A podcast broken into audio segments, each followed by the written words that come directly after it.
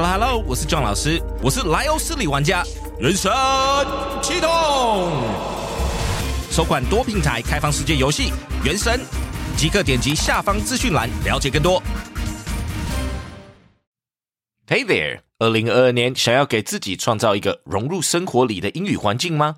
欢迎来到通勤学英语 Podcast，每日带你提升英语力。我们每日都有新的单集陪着你，利用通勤、喝咖啡或等人的时间，一起跟着我 John 老师一起朗读与跟读世界时事趣闻，让英语融入你的生活。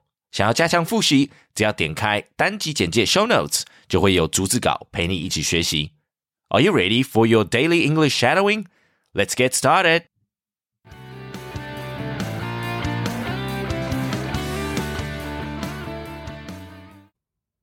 Once again, tennis is disrupted by politics. If he had to do it over, Brad Gilbert would never have played a professional tennis tournament in South Africa while the country was embroiled in apartheid. Martina Navratilova has never regretted challenging Czechoslovakia's communist government by defecting to the United States in 1975.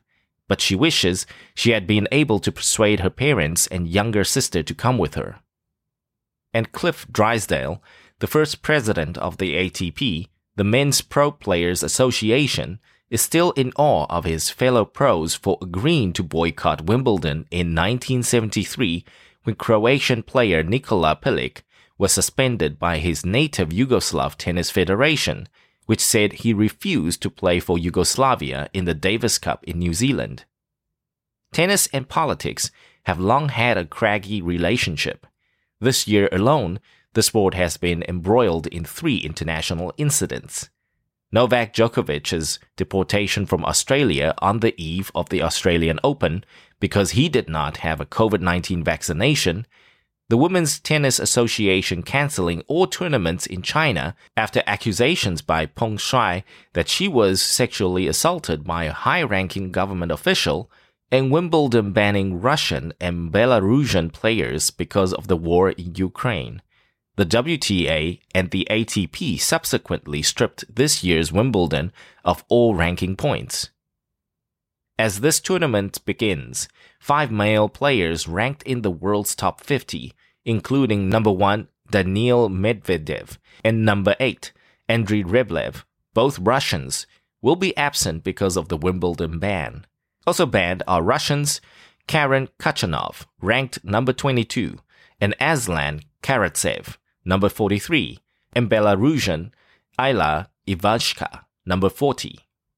For the women, 13 players who would have qualified are not allowed to play, including Russians Daria Kasatkina, ranked number 13, number 22 Veronika Kudermetova, and number 83 Anastasia Pavlyuchenkova, the 2021 French Open runner-up, and Belarusians Aryna Sabalenka, number 6, and a semi-finalist last year at Wimbledon and the US Open, and number 20 Victoria Azarenka, a former world number 1.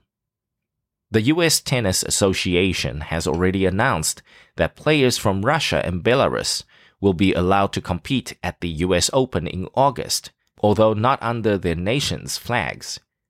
Our sport is always going to be subjected to political forces, said Drysdale, an ESPN commentator since the network's inception in 1979. There's always something coming around the corner and rearing its head. Thanks for tuning in.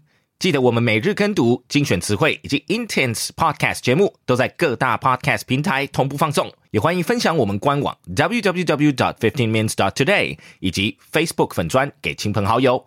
同情学英语，Improving your English on the go。Catch you in the next one。我们下期见。